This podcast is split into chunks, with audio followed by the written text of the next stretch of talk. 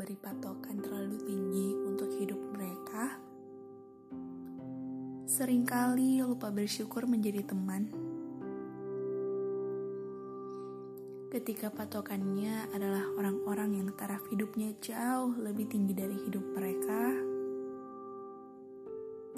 timbul rasa minder dan selalu ingin menjadi patokan tersebut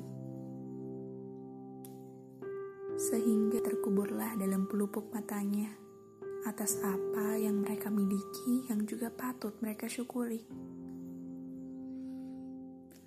Lupa sering jadi kawan. Syukurlah yang dapat melawan.